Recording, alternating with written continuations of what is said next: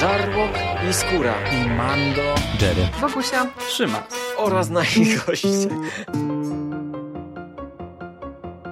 Konglomerat podcastowy. Wasze ulubione podcasty w jednym miejscu. Zapraszamy. Zapraszamy. Zapraszamy. zapraszamy. Zapraszamy.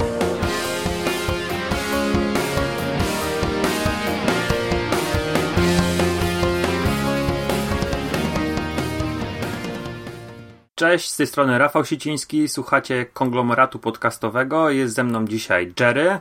Cześć Jerry.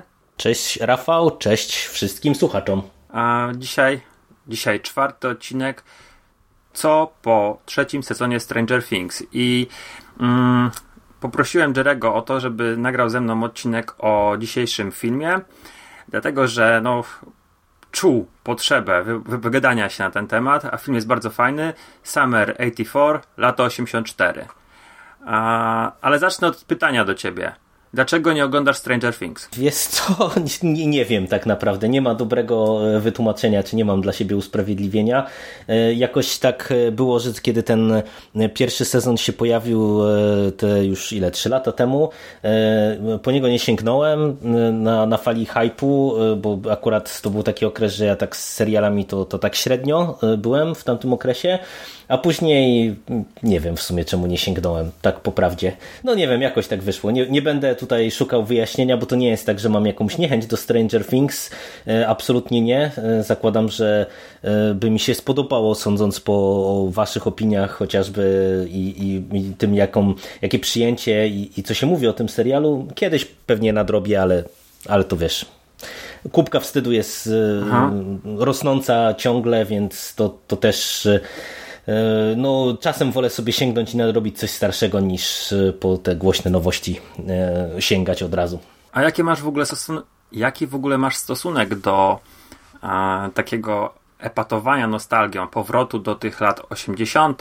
i serwowania widzom no, w chwili obecnej, czyli już pod koniec drugiej dekady lat 2000 takich powrotów. Wiesz co, z jednej strony to jest dla mnie absolutnie zrozumiałe, bo to jest e, po prostu bardzo łatwa e, metoda, jeżeli chodzi o marketing, no bo e, ludzie mają to do siebie, że mm, idealizują swoje wspomnienia z dzieciństwa, no i naturalnym jest, że kiedy, nie wiem, dzieci lat 80., czyli między innymi my, dorastają, jak to producenci świetnie wiedzą, zaczynają mieć pieniądze, bo zaczynają pracować i tak dalej, i tak dalej, no to E, łatwo jest zmonetyzować właśnie e, nostalgię za tym okresem młodości, dzieciństwa, no, którą każdy z nas w sobie nosi. E, ja ci powiem, że tak jak ogólnie to rozumiem, tak mam z tym mniejsze lub większe problemy. Szczególnie z tego powodu, że ja mam nieodparte wrażenie, że jak wszystko, e, czasem jest to robione dobrze, czasem jest to robione źle. I to, że na przykład te lata 80.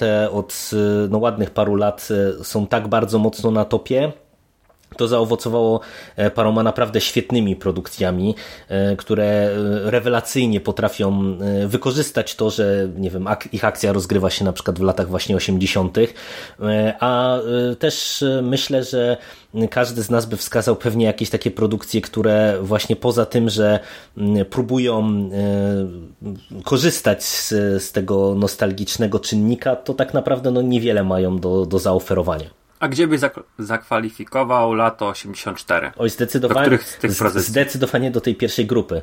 To jest, to jest dla mnie e, przykład takiego kina, które e, doskonale e, wie, co chce opowiedzieć, jak chce opowiedzieć i to, że akcja rozgrywa się w tym 84 roku tytułowym, latem, to jest po prostu, można powiedzieć, immanentna część fabuły. To tutaj to wszystko ocieka tym klimatem lat 80., ale nie taką tanią nostalgią, ja bym powiedział. Ja, ja trochę jak oglądałem e, lato 84, e, to e, miałem w głowie e, zupełnie inną produkcję, Glow.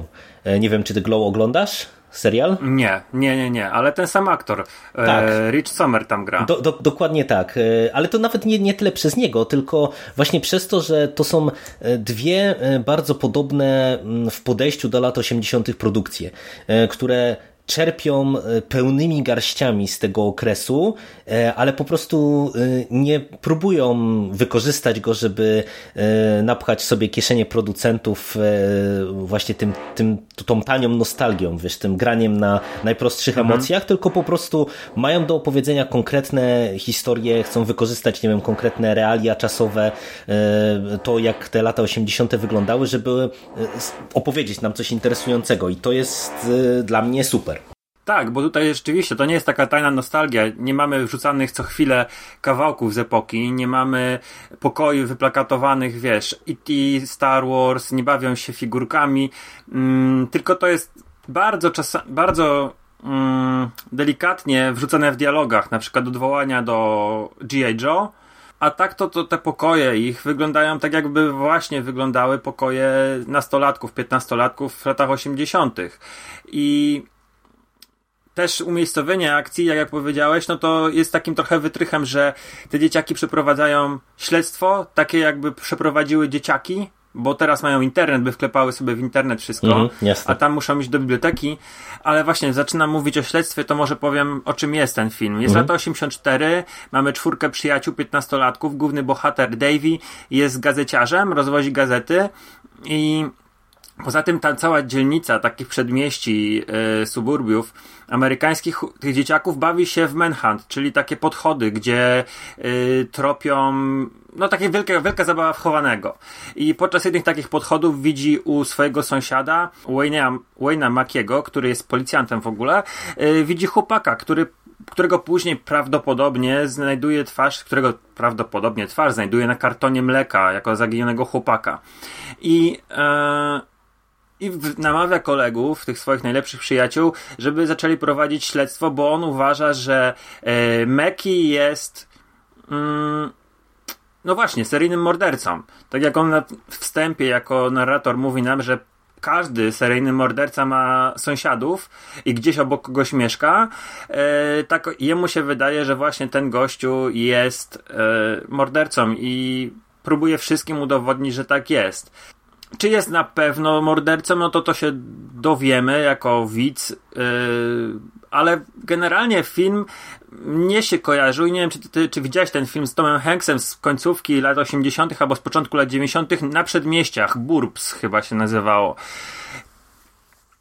I tam było oczywiście trochę, mm, to, to ci sąsiedzi, których wszyscy inni podejrzewali o, o mordowanie, byli no, no rzeczywiście taką rodzinką dosyć dziwną, e, ale bardzo podobny koncept był, czyli wprowadzać, że właśnie tam Maki mieszka już od wielu lat, ale yy, sąsiedzi zaczynają podejrzewać, że coś z sąsiadami jest nie tak i zaczynają prowadzić jakieś swoje śledztwo. Oczywiście tam było, no to bardziej sposób komediowy pokazane. Tutaj mamy wszystko na bardzo poważnie. No oczywiście są dialogi dzieciaków, które są bardzo pasujące do, do, do ich wieku, do, do ich, ich, ich e, buzujących hormonów.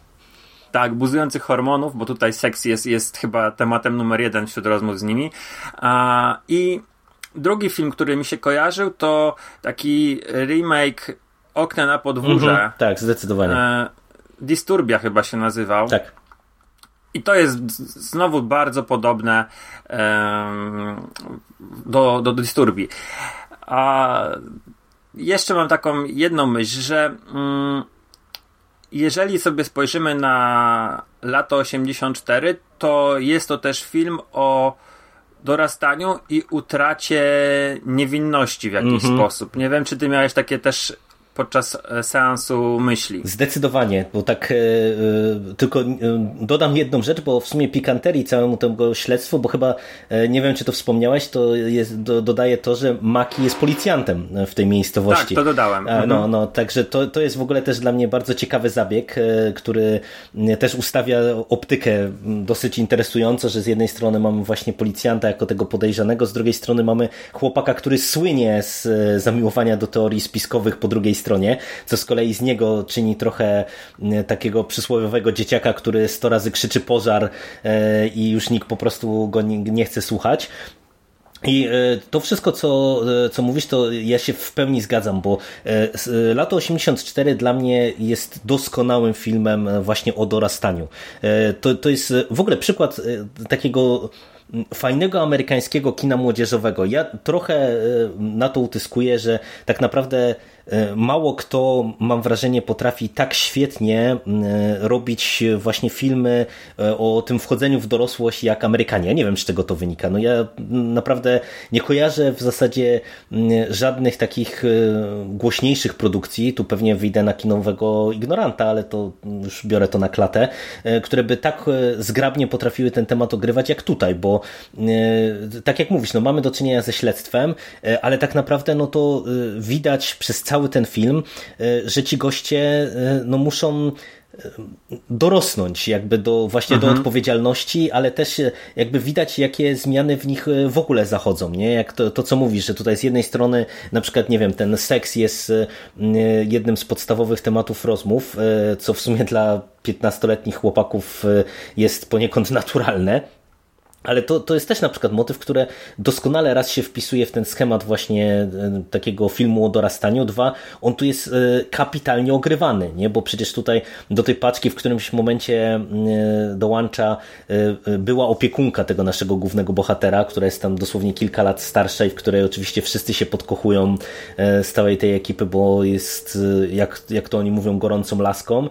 I, I naprawdę to jest tak świetnie prowadzone pod tym kątem, że że to się jakby y, nieźle mm, ogląda nie tylko jakby jako właśnie taki y, kolejny, nie wiem, kryminał czy thriller, jakąś wariację klasycznego okna na podwórze właśnie, też wspomnianego przez ciebie, ale właśnie przede wszystkim jak, jako takie kapitalne kino o wchodzeniu w dorosłość, bo y, y, odwrócę trochę rolę i teraz ja cię o coś zapytam. Czy ty, czy ty z kolei nie miałeś wrażenia, że temu filmowi trochę w kontekście jego odbioru zaszkodziło to, że on był bardzo mocno reklamowany jako horror? Bo jak ja dosyć rzadko narzekam na, y, na to, że nie wiem, mówi się o, o jakimś filmie jako o horrorze, mm, i, I później się okazuje, że to może nie do końca jest najwłaściwsza nomenklatura. Tak właśnie w przypadku lata 84 miałem bardzo silne poczucie, że mm, cały czas słyszałem, że to jest naprawdę dos doskonały horror. A, a czy jest? No, nie wiem. Jak to z to znaczy, jest? Tak, za, zacznę od dwóch rzeczy. Yy, chyba w przekaście omawialiśmy trailer i tam też mówiliśmy, że to będzie horror i rzeczywiście ja sięgając w zeszłym roku po ten film, yy, a też sięgałem latem, w sierpniu, to mia miałem yy, chyba trochę mocniejsze oczekiwania. To znaczy spodziewałem się czegoś, czegoś zgoła innego. E, to, to, to jest rasowy thriller z wątkiem powiedzmy kryminalnym. A, I tak, rzeczywiście, myślę, że miałem podobne odczucia, że aczkolwiek no film trwa godzinę 45 i po tej godzinie 45 byłem bardzo zadowolony mhm, i nieważne ja co dostałem, ja bo jest, jest, jest, jest doskonałym filmem. A, ale tak, masz rację, on, on mm, trochę krzywdę była, była ta cała narracja, bo on był reklamowany przez Fangoria, on był reklamowany przez Rumork, był przez yy, Bloody Disgusting reklamowany i wiesz, plakat, który, którego no, no, słuchacze nie widzą, to jest y, taki krwawy napis y, Summer 84 na dole y, na dole plakatu, a na górze mamy karton mleka z czaszką i zamiast tego mleka wylewa się z niego krew, więc masz, masz w ogóle jako, jako siadając do filmu, masz jakieś wyobrażenia, że to będzie, no nie wiem, coś, coś bardzo krwawego, brutalnego, a takie nie jest. Jest pozbawione właściwie gore. Mm. A druga rzecz, która moim zdaniem robiła krzywdę temu filmowi, bo jeszcze się później odniosę do tego horrorowego e, klimatu, czy tam vibe'u, to mam takie wrażenie, że większość widzów skupiło się na tej, powiedzmy, nostalgia porn. Mhm wszędzie dopatrywano się właśnie miłości do 80 a to tak naprawdę to nie, nie było jakiś wielki, mm, wielki hołd tym produkcjom z tamtego okresu, tylko tak jak powiedziałeś, bardzo świadome wybranie epoki, żeby pokazać historię, która właśnie no może dlatego też, lata 80. to jeszcze był w ogóle w Ameryce taki po tych całych akcjach post-Nixonowskich to był taki okres spokoju, wyciszenia, e, życia sielankowego na przedmieściach. Wiesz, to były takie lata, gdzie jeszcze wiele rzeczy do, do Ameryki nie doszło, nie doszły problemy e, z narkotykami, getta, e, te wszystkie na początku lat 90. walki gangów, no to, to był taki inny okres i no ta Wydaje klasa się, średnia że- była wyjątkowo Tak. mo- mocna, nie? Tak sta- sta- Mhm. stabilnie mocna. Właśnie tutaj mając e, na uwadze to, że mamy właśnie te przedmieścia, które są e, zamieszkane przez e, klasę średnią, której się relatywnie dobrze powodzi, nawet jeżeli to nie są jakieś majętni, majętni ludzie, no to mają to poczucie bezpieczeństwa, komfortu, nie wiem, życia w przyjaznej okolicy i tak dalej, i tak dalej. To jest e, niezmiernie ważne w e, tym filmie, nie? To jest w sumie jeden z tematów tego filmu, tak naprawdę, właśnie to Mhm. Tak. przełamanie e, tego wszystkiego, nie? I druga rzecz to jest jeszcze taka zabawa formułą slashera. I właściwie chodzi mi o te y, traumy post-slasherowe, że wiesz, że mm, żeby to ładnie powiedzieć bezspoilerowo, że mamy bohaterów, którzy, y, a właściwie no główny bohater, bo mówimy tutaj o, o cały czas o Davim, y, zostaje z taką, tak jak powiedziałeś, to był dzieciak, który krzyczał pożar, czy tam wilk, wilk, i nikt mu nie wierzył, musiał za to przepraszać w pewnym momencie, a zostaje mm, z taką traumą poslasherową, nie? Na sam koniec, że wiesz, że jest, jest dotknięty chyba, chyba jednym z najgorszych takich uczuć, jakie, jakie może sobie dzieciak wyobrazić, czyli wiesz, wpakował swoich przyjaciół w niezły bigos i no i jest tylko na tym wszystkim stratny, no, prze, no nie wiem jak to, to, to, to ładnie ująć, ale mimo, że to nie jest horror, to on pogrywa sobie bardzo fajnie z różnymi elementami horroru i wydaje mi się, że wychodzi w, każdy, w, każdym, w każdym momencie obronną ręką. Znaczy, dla mnie to jest przykład naprawdę rewelacyjnie skonstruowanego filmu, bo on każdy wątek, który podejmuje, e, realizuje bardzo konsekwentnie, bardzo dobrze, aż właśnie do finału, bo ta trauma taka po, poslasherowa, jak, jak ją nazwałeś, e, to jest też e, świetnie puentująca rzecz całą tę historię, dlatego że e, tutaj nawet w, tym, w tych ostatnich scenach, dosłownie w ostatnich kadrach, kiedy my z mm, naszymi bohaterami się rozstajemy, no, no to można powiedzieć, że to jest mm, tak ładnie grające właśnie z tymi oczekiwaniami też widzów, myślę, w kontekście e, z tego, z czego slashery na przykład słyną, czyli tego takiego przysłowiowego, że na końcu zawsze e, nasz morderca wraca na przykład, czy, czy trauma e, powraca, czy zło powraca, no to tutaj to jest też pięknie rozegrane po prostu pod, pod, ten, wszystki, pod ten cały finał. I naprawdę to jest, ja byłem pod wielkim wrażeniem, jak dobrze to tutaj wszystko grało, bo naprawdę każdy jeden wątek, który tutaj dostajemy, nieważne czy, czy to jest właśnie element bardziej obyczajowy, bardziej kryminalny, mm, bardziej flirtujący z horrorem, był po prostu świetnie wyegzekwowany, a to się naprawdę rzadko zdarza, bo, bo wiesz, no, jak ktoś podejmuje temat, mimo że to przecież nie jest skomplikowana historia, no to myślę, że właśnie łatwo by było, żeby, nie wiem, się tutaj twórcy wyłożyli e, chociażby właśnie na tej nostalgii, którą ty przywoływałeś, albo e, że któryś z tych elementów tej układanki by nagle, wiesz, zgrzytał. A, a nie, tutaj wszystko chodzi jak dobrze naoliwiona maszyna. Nie wiem, czy widziałeś wcześniejszy film e, reżyserów, to jest François Simard i Anouk Wiesel. Ten film nazywał się Turbo Kid i był takim ukłonem Nie, do nie, nie śmieciowego. Mhm, to był, był, był taki hołd, ukłon do śmieciowego kina e, postapokaliptycznego e, i science fiction. Wiesz, te wszystkie takie mm, albo włoskie spin-offy, a może nie spin-offy, ale włoskie wersje Mad Maxa, czy właśnie to kino budżetowe, które powstawało w, w latach 80., 70.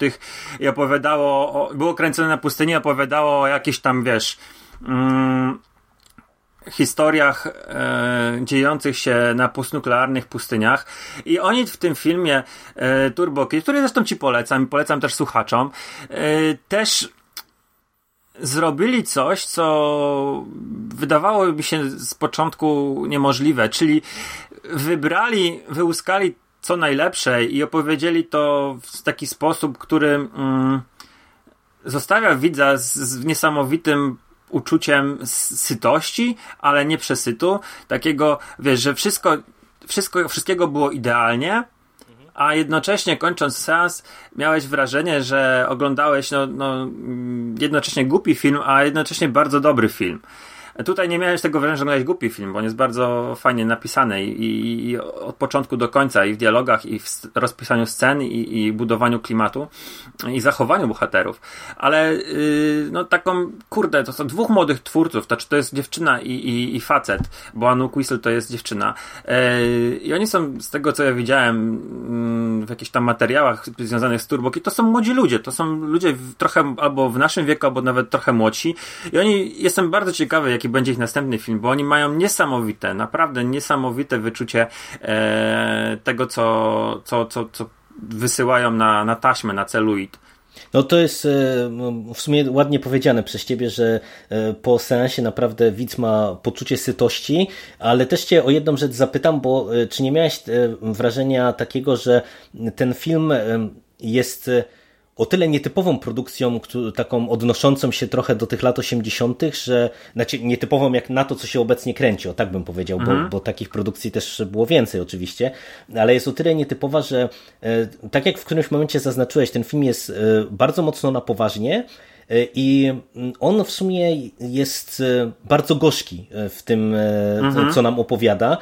A wiesz, a to jest coś zupełnie nietypowego właśnie dla tej pornografii e, nostalgii, która w tej chwili się wylewa z wielu dzieł, no bo jednak tam e, bazujemy na tym radosnym aspekcie, nie na przywoływaniu tych wszystkich najfajniejszych, najprzyjemniejszych rzeczy, które gdzieś tam nas budowały, a tutaj mamy coś zgoła innego, nie? że tu mamy właśnie przypomnienie mm, czy ogrywanie takich elementów, które no powodują, że widz z jednej strony jest po sensie bardzo zadowolony, ale no, na swój sposób, nie wiem, smutny, lekko przybity, no, nie, nie pozostawia w wesołym nastroju ten film na pewno. A pytanie było, czym jest zdołował film? Bo, tak, bo mówisz, tak że... nie, no bo, bo pytanie właśnie, jak, jak ty to odebrałeś? Czy nie miałeś wrażenia, że... Ja byłem że, zdołowany. No, no właśnie. Ja ten film, mnie w ogóle miałem taką gulę w gardle, bo przez cały yy, film naprawdę widz, jak, znaczy ja, ja utożsamiam się w ogóle z ogółem, straszną sympatią zaczął pałać do tych czterech chłopaków.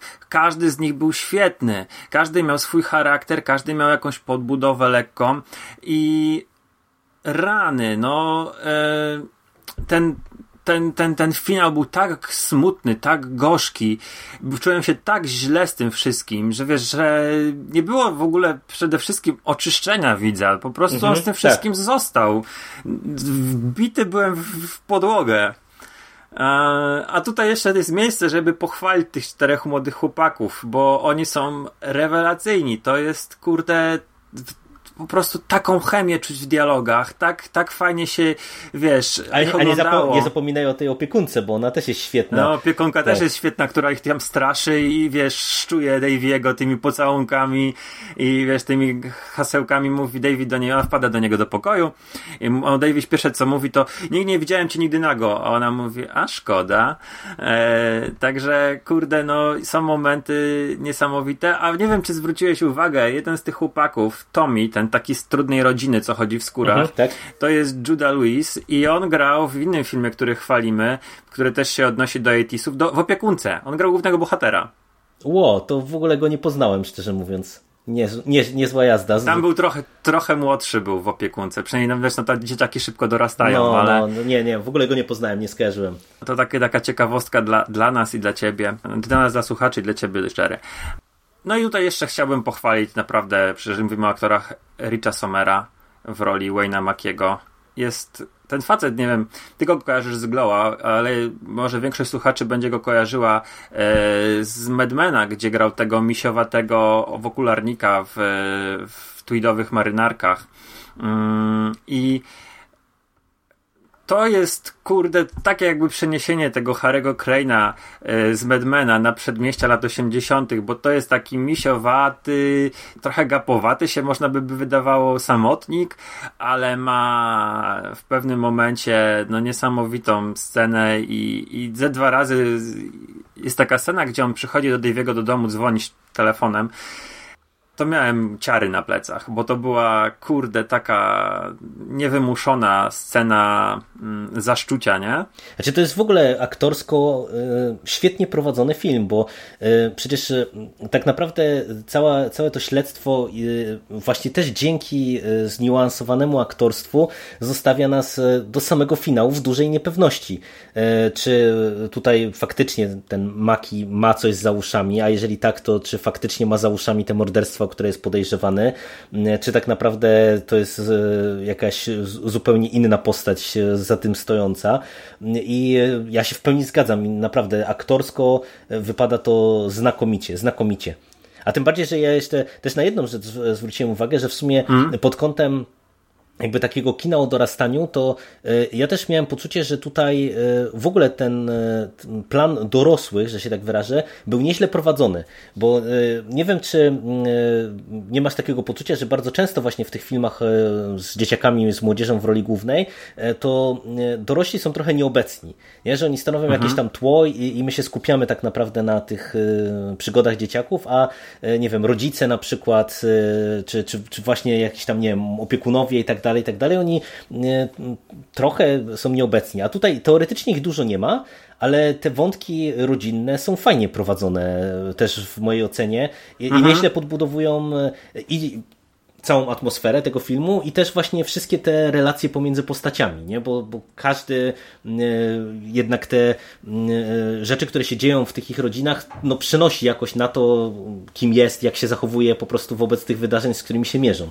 Tak, i to jest też fajnie. Mm, taka, taka niewypowiedziana sztama między tymi chłopakami, e, że wiesz, jeden mówi do drugiego, mogę u ciebie nocować, co znaczy, że u niego w domu nie jest zbyt fajnie, albo jest sam w domu, albo e, jest kłótnia i oni tak, wiesz, mieszkają wszyscy na przedmieściach i, i niby sielankowo, ale każdy wie, że gdzieś tam w domu zostawiane jest yy, jakieś, no nie wiem, może nie piekło, ale jakieś takie niefajne emocje.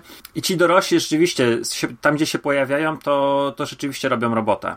Jeszcze tylko dodam, bo wspomniałem na samym początku o, o braku epatowania mm, takimi szlagierami muzycznymi.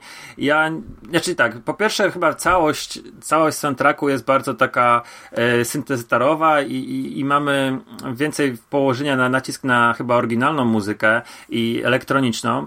Czy ty wyłapałeś jakikolwiek utwór e, licencjonowany? E, wiesz co, nie rzuciło mi się w uszy, natomiast e, uważam, że ta, ta ścieżka dźwiękowa oryginalna też jest kapitalna. Świetnie mhm. dobrana. No to ja powiem się szczerze, że ja tylko jeden znalazłem utwór e, i to było z Karate Kid, Banana Rama, e, Cruel Summer. Mhm, tak, tak. Mm, to faktycznie. jest ten moment, kiedy oni idą na kręgle. Mhm. I to był chyba jedyny moment, gdzie miałem wrażenie, że był licencjonowany utwór, a tak to do całości to, to była naprawdę fantastyczna muzyka chyba robiona pod, właśnie pod, pod, ten, pod ten film. Ale mogę się mylić. Niech słuchacze nas wyprowadzą z, z błędu, jeżeli się mylimy. Masz jeszcze coś do dodania na temat tego kapitalnego thrillera? Nie, no ja uważam, że naprawdę to jest produkcja ze wszechmiar godna uwagi.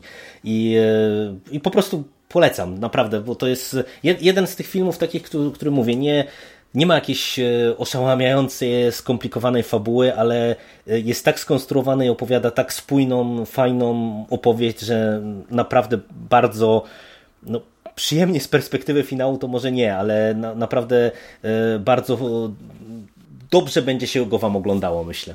Mhm. To tak jeszcze podsumowując krótko, bo ponad to, co powiedzieliśmy,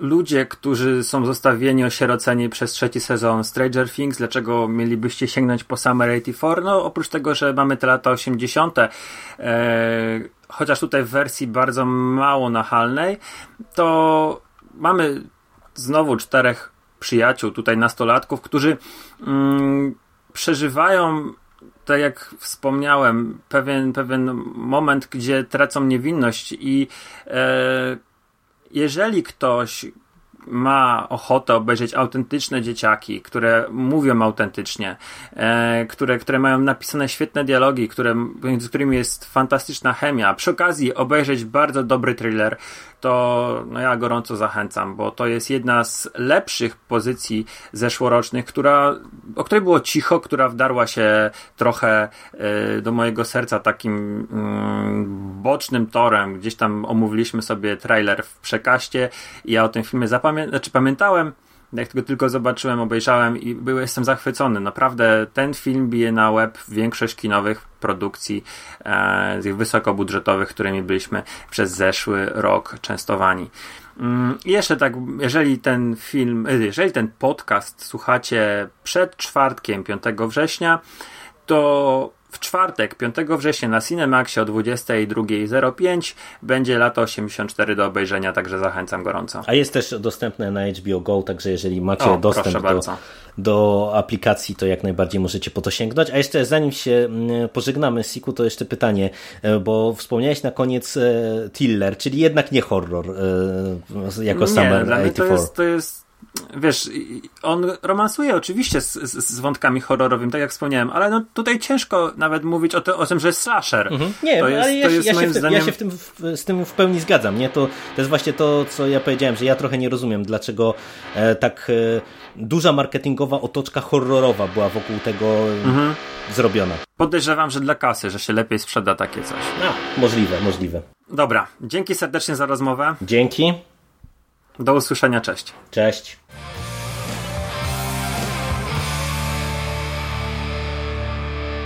You finished? That's it, man. Game over, man. It's game over. What the fuck are we gonna do now? What are we gonna do?